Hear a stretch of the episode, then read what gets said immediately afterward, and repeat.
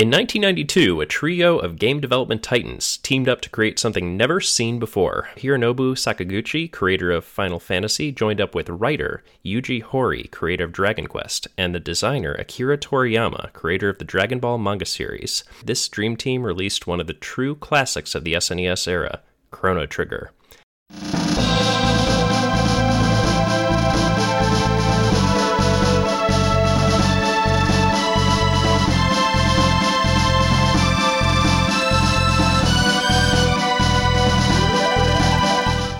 Hello, this is Pixelated Playgrounds, a monthly gaming book club podcast discussing the art and craft of video games.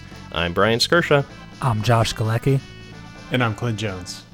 And today we're talking about Chrono Trigger. Released in 1995, Chrono Trigger was developed by Square for the Super Nintendo Entertainment System, and boy, uh, I have quite a few memories of this game throughout. Uh, my youth growing up. Uh, you know, it is now the 25th anniversary year of this game, and I still have fond memories of playing it back in the day. So it seems like a good time for us to revisit and see how well it holds up.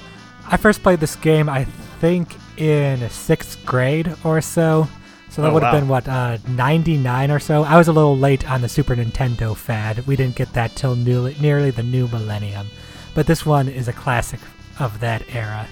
I have several memories of, of this game from growing up. Uh, the most prominent being of seeing it at my local uh, record exchanged used game store, where it was going in in box for about 200 bucks. So, being that I didn't really have a, a real job, I did what enter, any enterprising, technologically inclined teen would do, and pirated the shit out of it.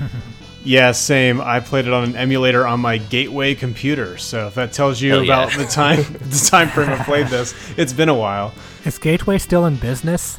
No. Chrono Trigger. Still selling more units than Gateway computers. By far, yes. Yeah, well, this time around I played it on my uh, legally purchased Steam copy. Although um, I know that even the Steam copy, the, the PC version of this, went through some iterations before it became uh, like a playable form. yeah, I guess people hated it, but uh, I guess the true ultimate version is the Nintendo 3DS version. But that even that's hard to find. Isn't it just a DS version or is it 3DS? I think it is DS. I played it on my 3DS. Yeah. I've started this game about a hundred times. I have it on my DS. I have it on my computer. I have that on the emulator. I think I even have it for PlayStation downstairs. It came in a dual pack with that and one of the Final Fantasy games. I think. Hmm. Yeah, I definitely. I also have memories, Josh, of your brother Nathaniel being like my initial uh, person in my life that exposed me to this game. Uh, he mentioned that it was like his favorite JRPG, and um, he he was a you know a knowledgeable person on video gaming stuff. So I, I trusted his judgment, and you know if he was telling me it was good, and I saw it for going for two hundred bucks at the GameStop or, or Record Exchange or whatever, I was like, boy, something special here. And it turns out it was a good game, right? Oh, shout out to Nathaniel. But let's talk a little bit about this game because it is sort of an oddity in um, the video gaming world in that it it sort of uh, runs against like a lot of the long running series, but also takes elements and creatives from those various series. Uh, Hironobu Sakaguchi, Final Fantasy creator, Yuji Horii, the designer and creator of Dragon Quest, and Akira Toriyama from uh, the Dragon Ball manga, all contributing to the ideation of this game. Sort of a, a dream team of creatives pulling together to create this concept. Yeah, except for once. Normally, when you get all these like heavy hitting people together, it never turns out to be good. Like the oh, what do you call it? When, when all the people from the famous bands get together and then they put shitty music together somehow. even though they're all- yeah, the supergroup. For some reason, this supergroup actually did what they none of them could do alone. I think they made something better than all the things that they'd uh, individually done, which was kind of kind of cool. Oh, I think so. Uh, Dragon Quest and Final Fantasy were, I think, going through their fourth to sixth iterations at that point. So those were very much established series, and these were very much established veterans too. Yeah, I want to make sure to call out that um, the additionally they brought on a ton of like up and coming top talent in their respective um, studios as well. Like we had uh, really talented directors, designers, programmers. Uh, Yasunori Mitsuda is the person who did the soundtrack to this game, uh, accompanied by uh, Nobuo Uematsu, who was the Final Fantasy composer as well. And there's an interesting story there that I'll probably tell later in the podcast about um, him needing to take over for Mitsuda, which uh, obviously this game's soundtrack is stellar too. So it's going to be fun to go through all aspects of this game. Absolutely.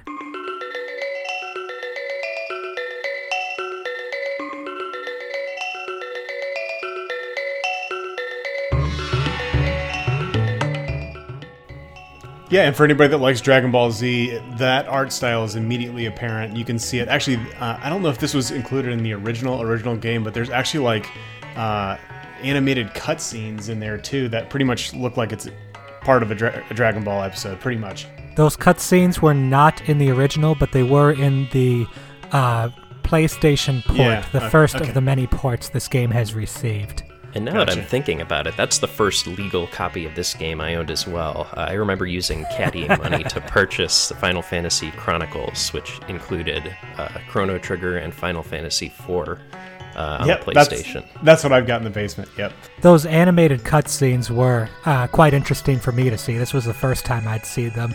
I'd only played the original Super Nintendo cartridge or emulated versions of this since then, and it really was like a Dragon Ball Z style. And I'm, I'm going to kind of say, I, I feel like uh, Chrono looked like kind of a tool in those to me. I thought he looked like a bit of a jerk. I'm like, I, I don't, I don't know if I want this guy. I liked him better as a 16-bit sprite. Honestly, I thought they were fairly additive. Like adding those anime cutscenes in for the pivotal moments, like Frog opening the mountain pass and the flying off on the backs of the, the pterodactyl creatures, was pretty neat. Like, all in all, I think it was additive. Well, yeah, right back then there were no such thing as cutscenes in video games, so I'm sure it was cool for people to see for the first time, like, oh my god, that thing that was just like a couple pixels on my screen that you had to like imagine what it looked like in your mind. They kind of fleshed that out, which was pretty sweet for that time. And I think back then Dragon Ball Z was going through, I think, some of its heights of new North American popularity, at least in terms of my social group when I was in seventh grade. Yeah, it, it was the uh, the sort of um, invasion with Toonami. You know, we got all Oh, of yeah. the, the anime coming over to, uh, to America in the late '90s, early 2000s. Then I remember seeing um, Gundam for the first time back then, as well as Dragon Ball and Dragon Ball Z and all of those things. So, quick question for you guys. So, out, outside of just the character design and the art design, you said that a lot of these guys had designed uh, Dragon Quest and Final Fantasy before this. To my mind, at that time, uh, RPGs were still very turn based, correct? Um, this has an active uh, combat system, which is far and above anything I'd seen from Final Fantasy or from Dragon Quest, especially at that time. Uh, time in, in video game history. Is that correct? I don't think Final Fantasy had done that yet. You know, I couldn't tell you which one was the first one to use the active time battle system. I think it might have been Final Fantasy IV, which had come out just before this, but I, I'm no, you know, JRPG historian, so I'll say at the very least this was an early active time battle system. And you know, it might have been some people's first exposure to that type of system, which I agree is is very revolutionary to sort of the way to keep turn-based battles, quote unquote, moving.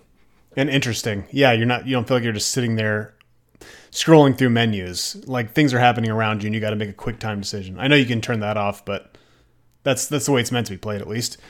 It is interesting to me that this is sort of a very late uh, entry onto the Super Nintendo system, right? I mean, the PlayStation was going to be coming out any any month, or maybe it was already out even when this uh, this had released. But either way, very late entry into SNES, so it's truly sort of stretching what the console could do in terms of mechanics, in terms of graphics, and um, eh, for the battle systems perspective, the very interesting thing to me is that there's no battle screen. You basically run into enemies on your overworld map, characters reconfigure around to a formation, and the battle starts.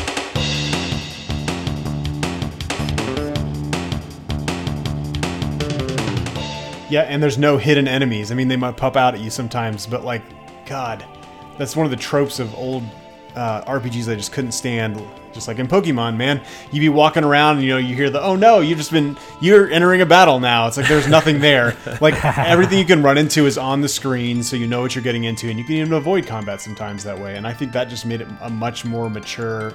It, this game was super mature for for its time. It either broke ground on a lot of things or it was right there on the cusp. Well, you could avoid a lot of battles, which I think was a good thing because this game did have a fair amount of backtracking going on with it. Definitely one of the more dated aspects of its game design. Yeah, yeah, it, it is mitigated by the fact that, you know, every battle sort of being something you can choose to enter for the most part or not engage with is, is very helpful. Um, but it's crazy to me that this game and Earthbound introduced these aspects for a role playing JRPG so early. But yet, several years later, we would still see random battles with no uh, indication on screen in Final Fantasy X. You know, like it's it's crazy that it this evolution of the genre was just sort Yeah. of like forgotten for a decade. Or Pokemon. Sorry, they fixed it in 2019. Come on, guys. Chrono Trigger was doing this 25 years ago. That's a whole lifetime ago. Uh, I'm going to kind of push back with you guys a little bit there. You know, I enjoyed the whole you can avoid battles and you see them coming, but it's a design choice to switch you off to a separate battle field or battle system or whatever. And mm-hmm. that games have chose not to do that is not necessarily like, oh, they missed the boat. They never heard of Chrono Trigger. Like they choose to do it that way. No, you're right. It's a choice. Uh, it's it's fair. I mean, maybe it's just me and Clint speaking to our preferences that uh, it's annoying to be interrupted from your flow of exploring a place to all of a sudden enter a battle screen. And but at the same time, like generally speaking, that's a choice I'd rather they don't make. Same. Yep. I think it makes it more fluid, and you never feel like that. You're right. You're suddenly jerked out of the world that you're in uh, with, with no warning, and it, now you're doing battle.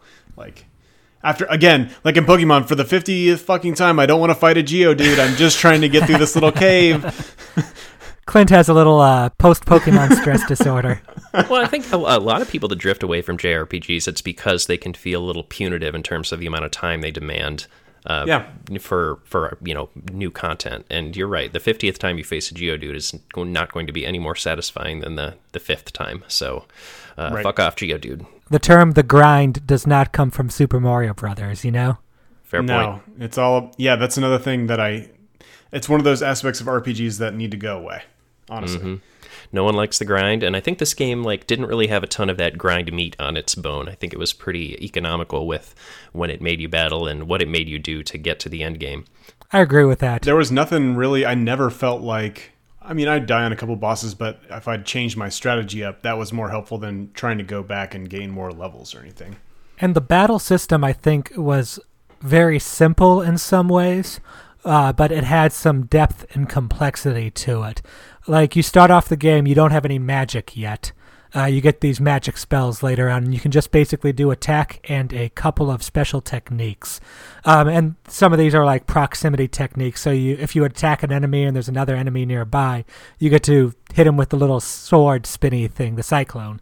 Um, but later on, the game adds in new things like enemies that counterattack you if you attack them in the at the wrong time, or um, they're immune to magic or physical attacks and they have to be attacked with another type of thing. The game kept adding new things to the formula, and each new area area you went into, there was some new enemy or some new strategy you would have to try out or figure out in order to successfully get through.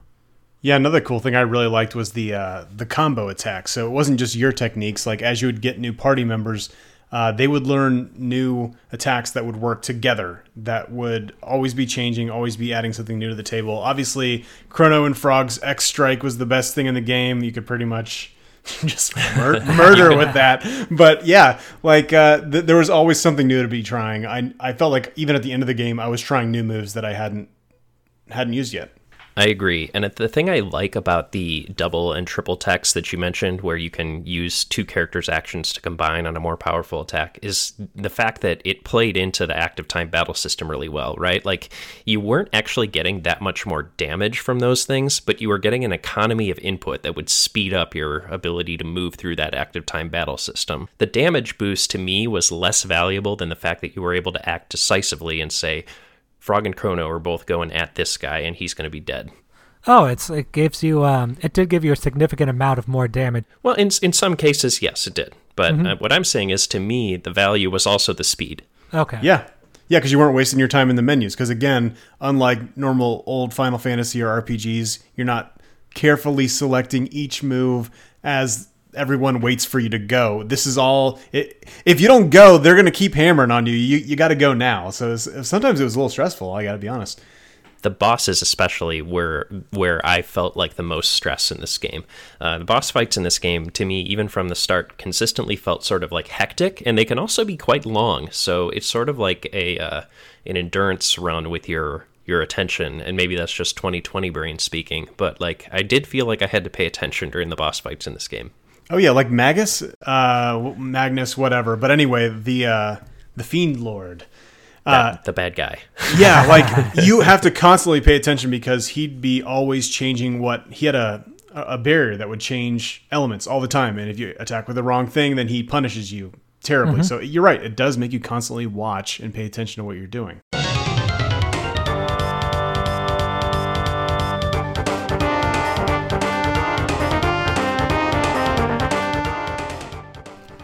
There were some great epic boss battles in this game, uh, Magus among them. Just some great, uh, great artwork, great graphics, great twist to the battle system that they would throw in for you. Uh, I think it really kind of like helped the game feel extra epic when you'd go take on an epic boss and get through that. Yeah, because it was never just like hammer this one thing until it runs out of HP. There'd always be some kind of thing you'd have to figure out, and there's always like multiple things on screen that you could target and try to figure out: do I do this, or do I hit this one first, or what's going to happen?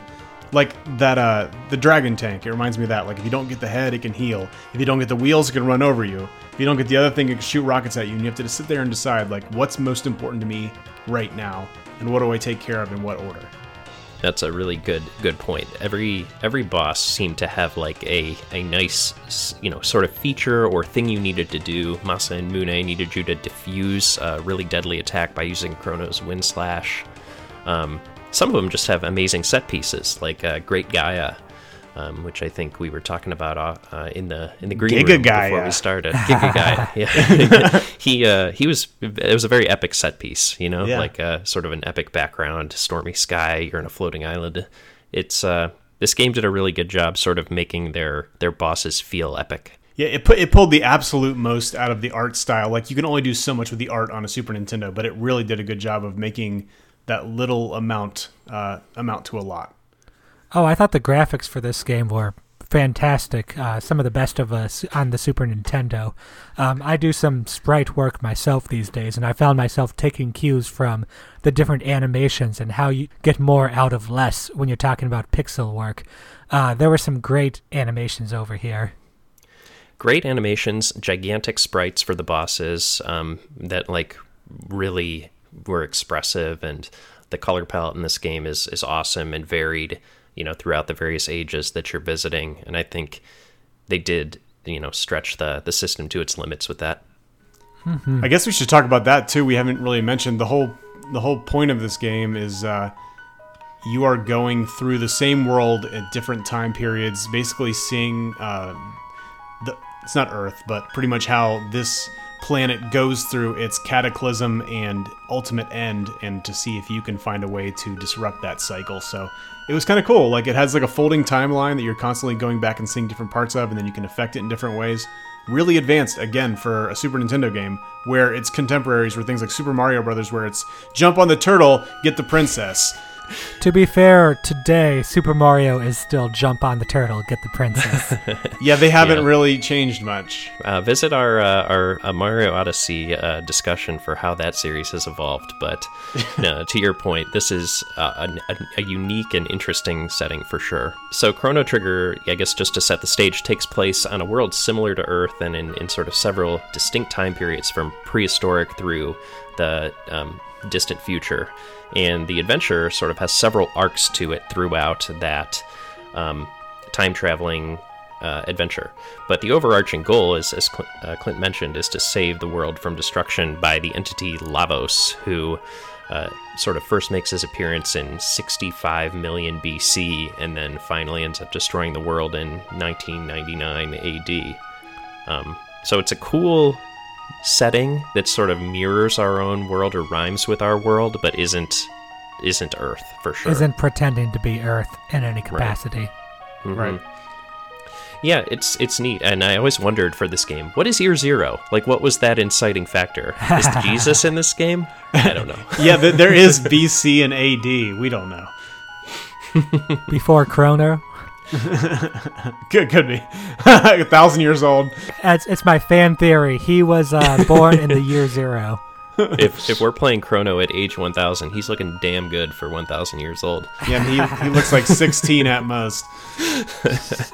Well, to, here's to Chrono's 1000th birthday. Yeah. Um, but yeah, I don't know. It, it is an interesting story, and you know, you go from, uh, as I said, prehistoric to antiquity, which is sort of like a uh, high-tech magic society. But then uh, a cataclysm happens before the big cataclysm that destroys the world, and you are back to the Middle Ages in 600 AD, and then you're in like sort of present times in 1000 AD. And the, the game sort of just continually takes you through this timeline where you're meeting all these different characters. And your characters, of course, are also gathered from throughout that timeline. Uh, a lot of different characters and side quests to follow with them. Uh, eventually, you get the ability to travel through time on your own as opposed to going through these random time gates that would force you to go from point A at time A to point B at time B. Um, and you're able to visit the eras a little more with a little more freedom. Uh, this happens more towards the end of the game, and I think that was some of my favorite stuff was completing all the different character side quests at the end. Yep, they did a good job of of solving the backtrack problem. You, you mentioned earlier that it had quite a bit of backtracking, but this definitely alleviated some of that pain for sure. Once you get kind of easy free flow between the time frames. Yeah, once you get to that point. Yep. Yeah, the, the story itself sort of is like a shaggy dog thing, right? Because you like you wake up, you're Chrono, wake up, wake up, Chrono. You're in you know present day. There's a festival going on, and you just happen to meet the princess of the kingdom there, and then all of a sudden you're traveling through time. You have to find a, a red stone. Then all of a sudden you end up back in this time period where they're using uh, magic to uh, address this power known as Lavos and try and attain immortality. And it just one thing leads to another. And as you mentioned, at some point you you gain the ability to uh, control your ability to travel through time as well and get caught up in this story to save the world. It's just uh, it's an interesting sort of compounding narrative, and there's a lot of interesting arcs that happen throughout it. You're basically a time traveling Forrest Gump. You just keep showing up at all the important. This was Forrest Gump before Forrest Gump, guys. So I'm just saying, Forrest Gump copied Chrono Trigger. I'm calling it here first.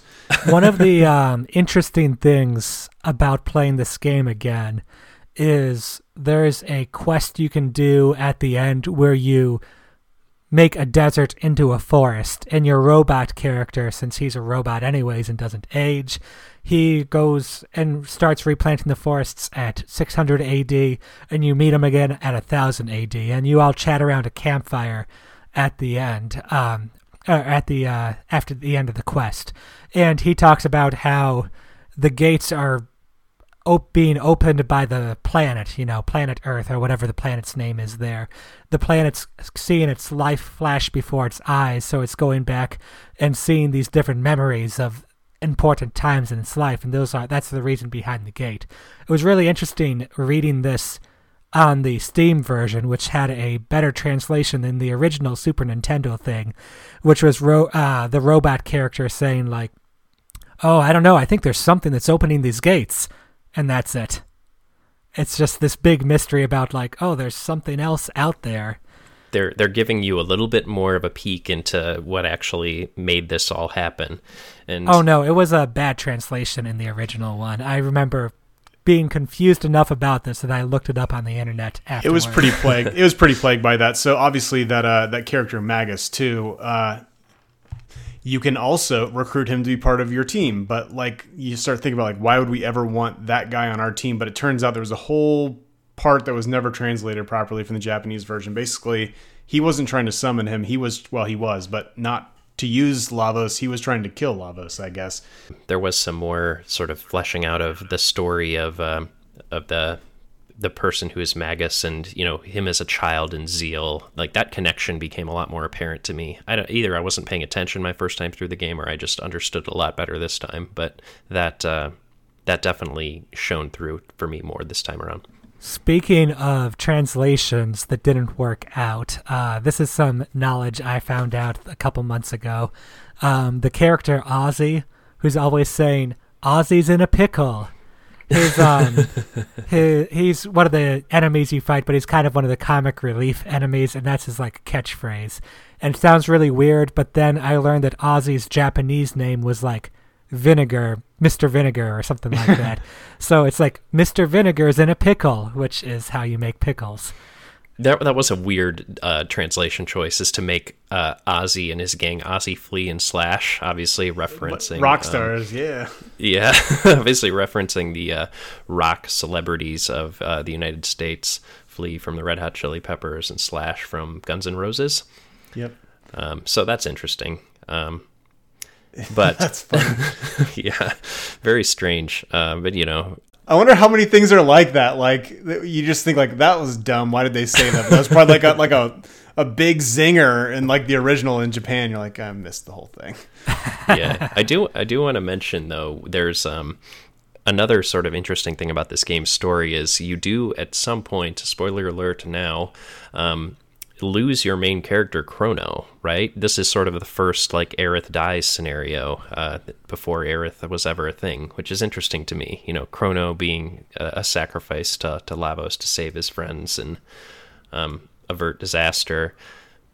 uh, and you having to bring him back to life is sort of like one of the more emotional and affecting things that you do in this game. And uh, that revival scene with Marle is really touching. I think that was one of the game's strong points, writing wise. And the, of course, the music kicks in right there. Very kind of like music box, nostalgic kind of thing. Very simple melody, but very effective. Hell of a set piece. It really like sells the the emotional impact of the the moment and the scene, and the fact that the the crew is just happy to have Chrono back, and now we're on our way to save the world. It's time to go kick Lavos' ass. Yep, and you got games following that trope. These to this day, uh, we just played Titanfall 2. They did it not once, but they did it twice in the last 40 minutes. They doubled down on Chrono Trigger. They're like, "Yep, that looks good. We're gonna do that twice." If once is good, twice is great. Yeah, Yeah. Nice job. Way to cheapen the moment, Titanfall. So one interesting thing about the story too is that once you beat the game, you're able to go back and start a new game with the same equipment and stats and levels that you had beforehand. They called it the New Game Plus, and as far as I know, they were the first RPG to allow you to do that. that's crazy because like every RPG has that now. Uh, yeah, everyone has it now. But when you start a new game plus, um, you're able to beat the game at different points because you have a more powerful character, and then unlock some different endings based off of that.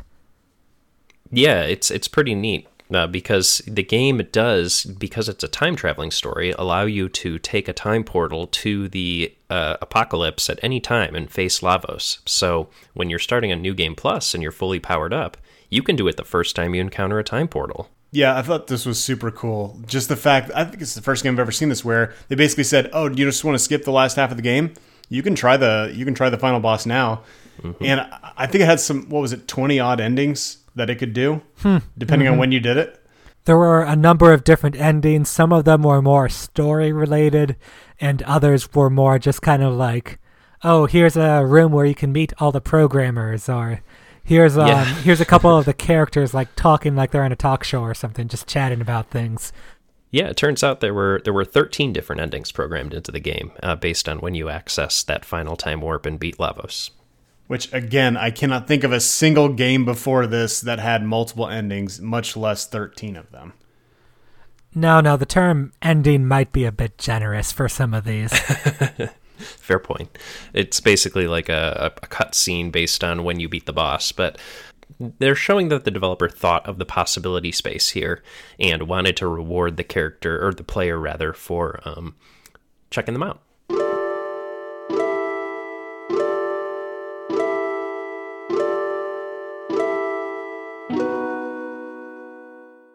We should talk a little bit about uh, the people that you gather up for this time traveling crew that you're putting together to stop the end of the world. And the first one, the person who is the protagonist of the game, Chrono, just uh, to my mind, is definitely the most blank slate of these characters for me. And maybe we could talk a little bit about like who they were for you mechanically, if you used them, what you liked about them, what you didn't like about them. But uh, Chrono, for me, he was my my sort of main attack utility person. In the end, he just sort of became a Luminaire using machine.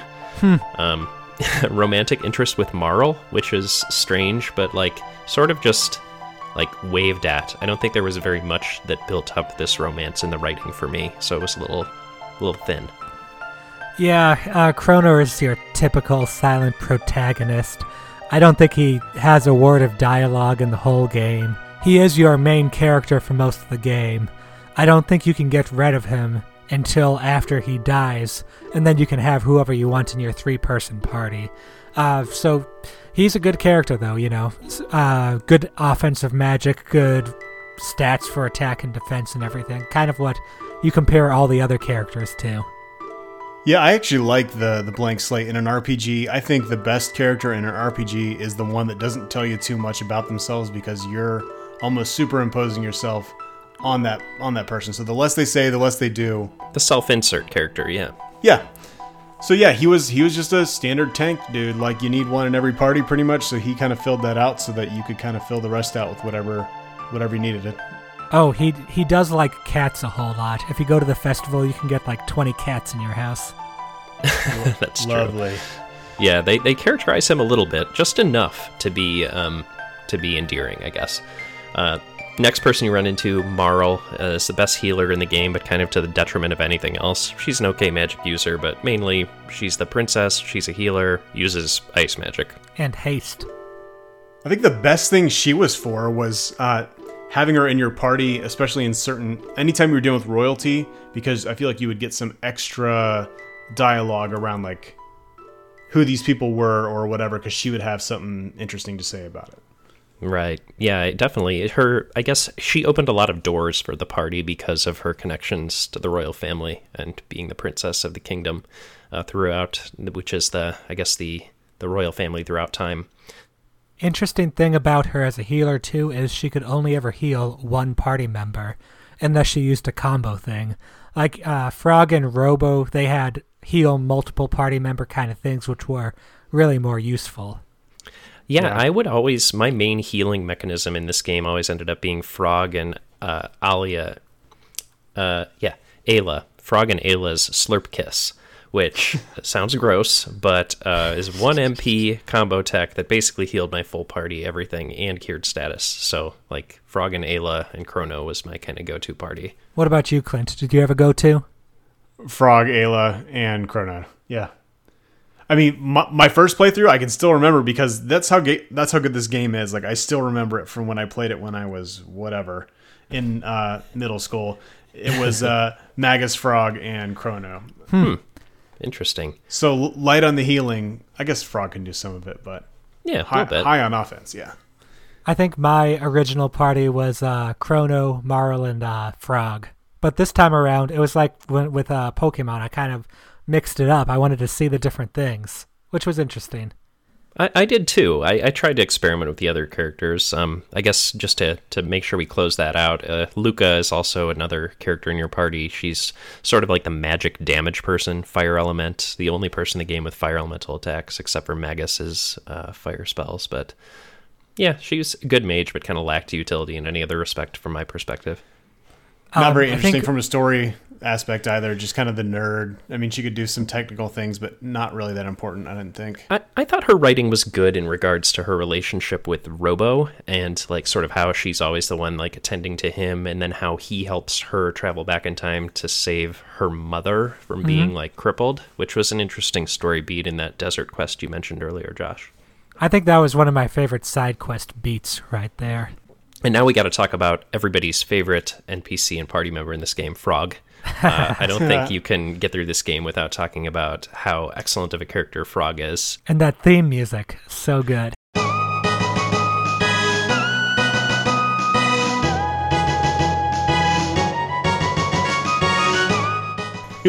yeah, well, uh, if that's not cut in right now, I'm a bad editor. Yeah. Um, but uh, yeah, he's got a great story, sort of going from like you meet him, he's a frog. Okay, what the fuck? And then you you sort of learn the backstory where you know he was a squire to a great knight. He confronted uh, the bad guys of the Middle Ages with him, and then was cursed to be turned into a frog, and yet sort of kept up the fight despite being discouraged. Eventually, now he's sort of the big badass guy wielding the Masamune sword. And The sword of legend. it, it's a great arc. Like he he definitely has the most fleshed out arc in the game to my mind, and uh, that's why I keep him on my party. Yeah, that made for some awkward uh, conversations, I believe, when you have Magus and Frog in your party at the same time, because Magus is the one that turned Frog into the Frog, and he killed his best friend. So, makes for some for, for some uh, tension, I would say. Good good point. Yeah, that is definitely a bit awkward, but you know what? Suck it up. 'Cause, uh, Frog Trying to save the world here. Come on. The next Yeah. character you meet is Robo, the robot in the future. Yeah, he's super strong. He didn't really show up in battles for me though. Like he's the only one with like a dark element uh, aside from Magus, who again is sort of the uh, jack of all trades there. But the the fact that he's immortal plays into the story in cool ways, like you were saying, Josh, where you can sort of leave him behind to build a forest for 200 years and no one else notices. uh, he's kind of the only place where time travel actually like affects a thing in this game. Other than that, it's just know the time travel logic of this game is very vague.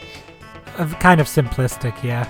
Uh, but Robo does do a good job as a tank, too. He does have a higher stamina than anybody else in the game, which reduces the amount of damage, hel- helps raise his defense up even more. Mm hmm. Uh, and then you also meet Ayla in um, 65 million BC, uh, the cave woman with uh, a lot of charm, a lot of strength, and basically like an attack powerhouse. Uh, she held a spot in my party because, as I mentioned before, she can also be a pretty effective healer. And uh, honestly, she's just got a lot of swagger. I like her. I like She's her also style. got the steal command where you can get the ball balling items from everyone. Yeah, that's a good point. She's the thief. Uh, the thief who's also like the most powerful attacker. This game had weird class sort of divisions. Uh, but hey, whatever. Uh, and then finally, as Clint, you've mentioned a couple times, you were able to convert your first sort of big bad Magus into your party, who's a magical powerhouse, but basically can't do any duo techs with any of the other party members because, you know, they don't have great chemistry with him. Wonder why. For some Yeah, reason. no one gets along. Yeah, so you're you're doing a little bit of trade off there, but it's an interesting sort of party member you have or party you have here, and the the game does force you to like sort of use different parties by having people join and leave the party throughout the course of the game, and you know it lets players sort of experiment with different configurations and encourages that, and all in all, like I think these characters are good, varied, and the game does a good job making you experiment with them. Yeah, I think the games are. I think the characters are very fleshed out. Um, it's kind of like the long haul. You see the story evolve on each of them over the 25 to 35 hours you put into the game. And the nice thing that I also like is each of them has their own musical theme that um, usually is pretty fucking good.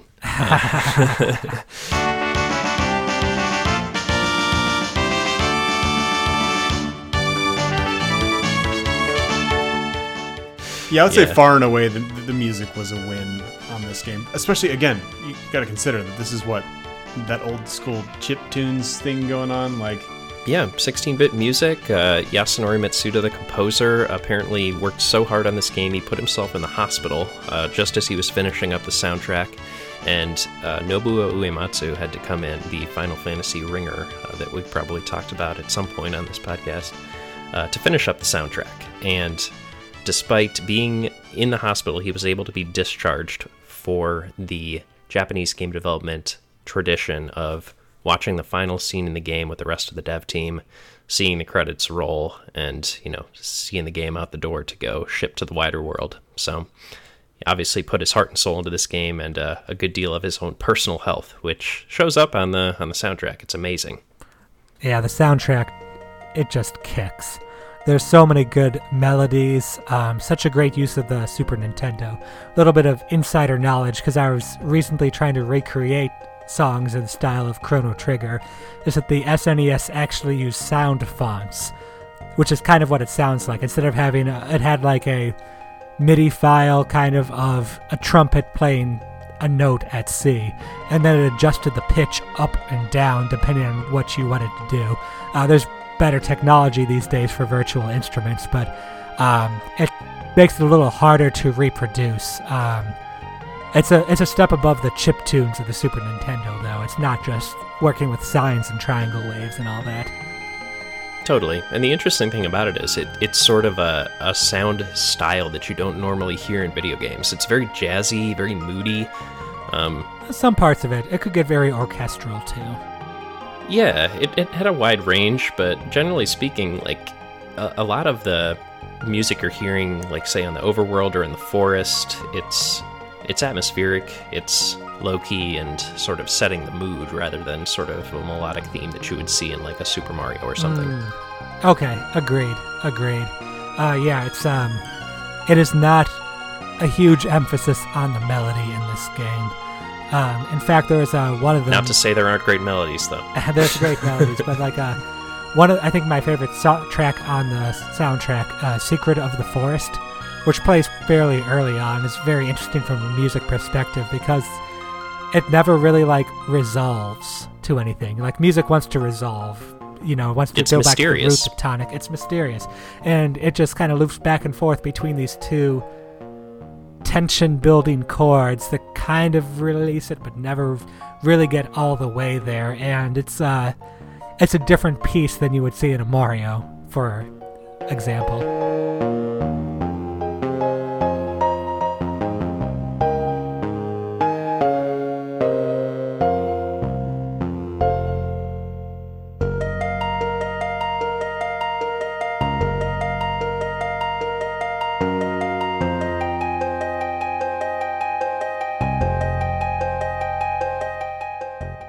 there's there's a lot of good music I could call out, like uh, the epic flying in the epoch music. Um, maybe epic is not the best word to use there, but um, yeah, it, it definitely sort of sets the stage for like, and now we're off and flying, and we're going to go on an adventure, and sort of the um, resolving music with the uh, orchestral swell as you realize that you're the time traveling heroes that are about to save the world. Um, whenever that kicks in, you like you know shit's about to go down. and, you know it's it's serious.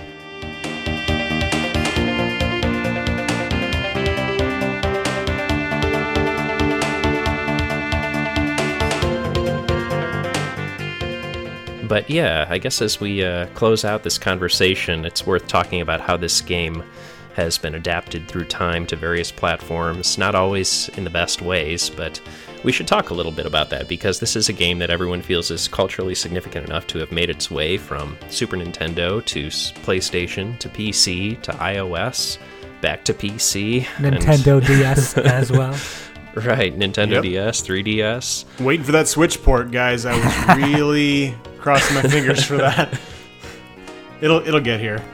Yeah, it, it has had sort of a storied history. Like the Steam PC port was initially so god awful that like it was basically a PC port of a mobile game, which you know it had like terrible just mobile only fonts. The menus were kind of fucked and terrible to look at. Uh, they cleaned up a lot of its biggest sins, but to my mind, I guess like it sounds like the DS is where you want to play this, or you know if you have the means, uh, an original Super Nintendo copy. Actually, I think the Steam version now is fine. Like they did a lot of work post. I, I Yeah. guess yeah. People were like avoiding it like it was cursed from the beginning. But yeah, I think they put like a year's worth of work into it, and they put quite a few updates. And it was that's what I played it as this time, and I thought it was fine. I'd second that Steam version was just fine for me And it's available. That's the other thing. The other ones you can't find. Like this is what has cost fifteen bucks. Good luck finding the DS version. That thing hard to find. Same with cartridges. The only thing I really noticed about the Steam version that was less than stellar was the menus. They still seem a little like wonky and generic, but honestly, how much time are you spending in the menus? And well generic compared to what i'm pretty sure the menus were fairly faithful to the original there they aren't faithful to the original. Is what Oh, I was okay. getting at. Um, they they are sort of just like more more in the vein of the mobile port, but that's not to say they're bad. And you know, I'm picking nits at this point. I think it's totally fine what they they have there. And uh, to your point, the Steam version to me, the one that I played, that you played, that we all played, um, it passes the the bar. for my from my perspective. Absolutely, uh, and you know it's with you forever then too. Nintendo's going to come out with a new DS, but Steam is just anything that has a PC on it or runs PC games. Right, and I'm just glad for once it's not a collector's item because, like you said before, it, go into your local game shop and $200 for the S- SNES cartridge or whatever. It literally, I had to scour eBay and spend stupid amounts of money to even get it for DS. Like, for once, it's available to anyone and everyone. You don't have to go searching for it. It's quick and easy and it's passable. And I think people should play this game. So I, I'm glad that there's a version out there that's that's good that people can get their hands on. So, two things I noticed playing the Steam version I want to point out. One is a hilariously awful supersizing uh, filter that tries to scale up the pixel art to be something more towards a modern resolution, but it completely destroys the pixel art in the process. It's kind of like oh if- yeah, if- the smoothing filter. yeah, oh my Awful. goodness, it's so bad. Like, You can uh, turn that right off though. the pixel You can turn it off. Yeah. the an- yeah you can turn it off and which i did quickly but the animators you know they put a lot of thought into this pixel should be a little shade off over here to imply movement from over here and the smoothing com- filter is just like nom nom nom nom pixels and spits out some garbage afterwards so it's kind of interesting to just see that and uh, have a laugh at that the other thing I noticed that was added, and I don't think this was for the Steam version, I looked into this, this was added for the PlayStation version, where there were two additional quest chains, side quests you could pick up at the end of the world. Um, like uh, after you get the flying epoch and you can hop around through time as you please. I started one of them, but I realized I think the game is long enough as it is. It's like a good length. Maybe there's people who want more and they'll be happy for the longer side quest, additional side quest and content, but for myself, I don't think it really it didn't add anything. I would agree with that. It's uh, the game does sort of stop itself when it's done, and I think as by JRPG standards, it may be short at a mere 25 hours, quote unquote. Um, but you know, to my mind, I think this game doesn't overstay its welcome. I think it's lean and effective at you know telling its story and getting the hell out. So I appreciate it for that. to be fair, a lot of those other games are, are aren't really that long either. It's it's all tied up in gr- in grinding and dumb stuff that you don't need. It's it's just filler. But uh, the other good thing about this game is if you're tired of it, fine, go beat it. Like you can beat it uh, after the first ten hours. Just finish it. They, they they give you access to the final boss. You can go do it if you so please. You might get your ass handed to you, but uh, but you're welcome to try. So yeah, And uh, and I guess with that, maybe we should go into some three word reviews.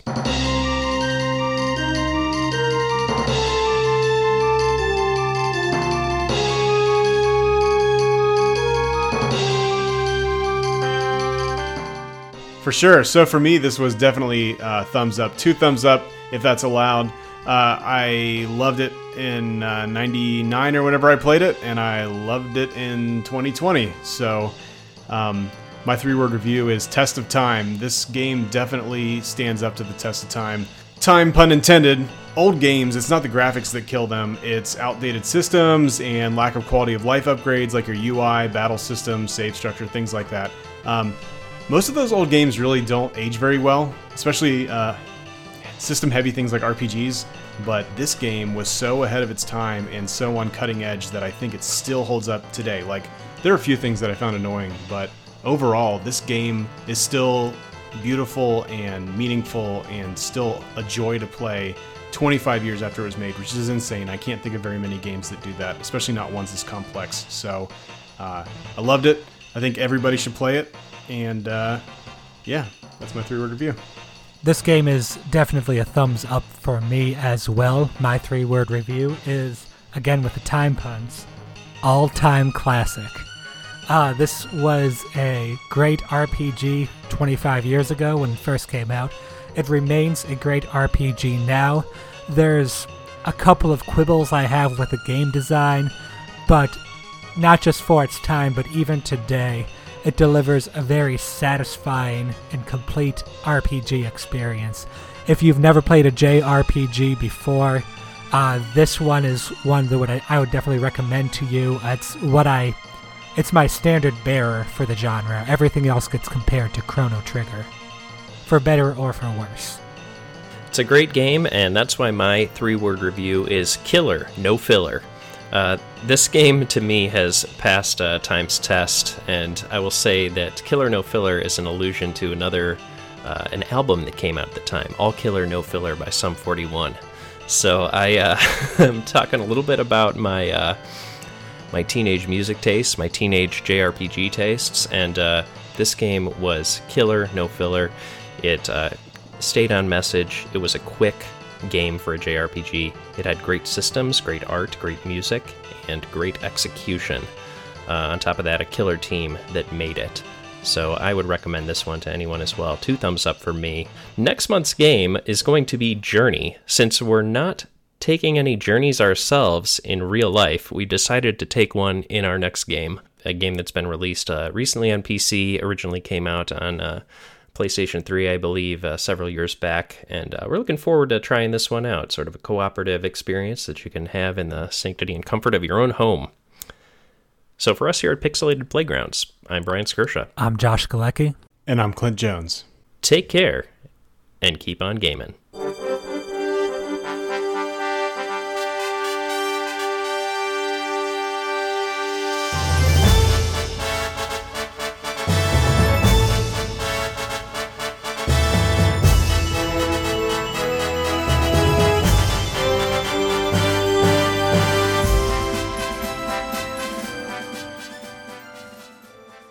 What do you mean Sum 41 hasn't aged well? it should just be take care and da da da da da da da da da da da da I mean, I don't know what you were expecting from 1990s pop punk, but to me, they're exactly what I was expecting. Hmm. Take care and stop the world from ending.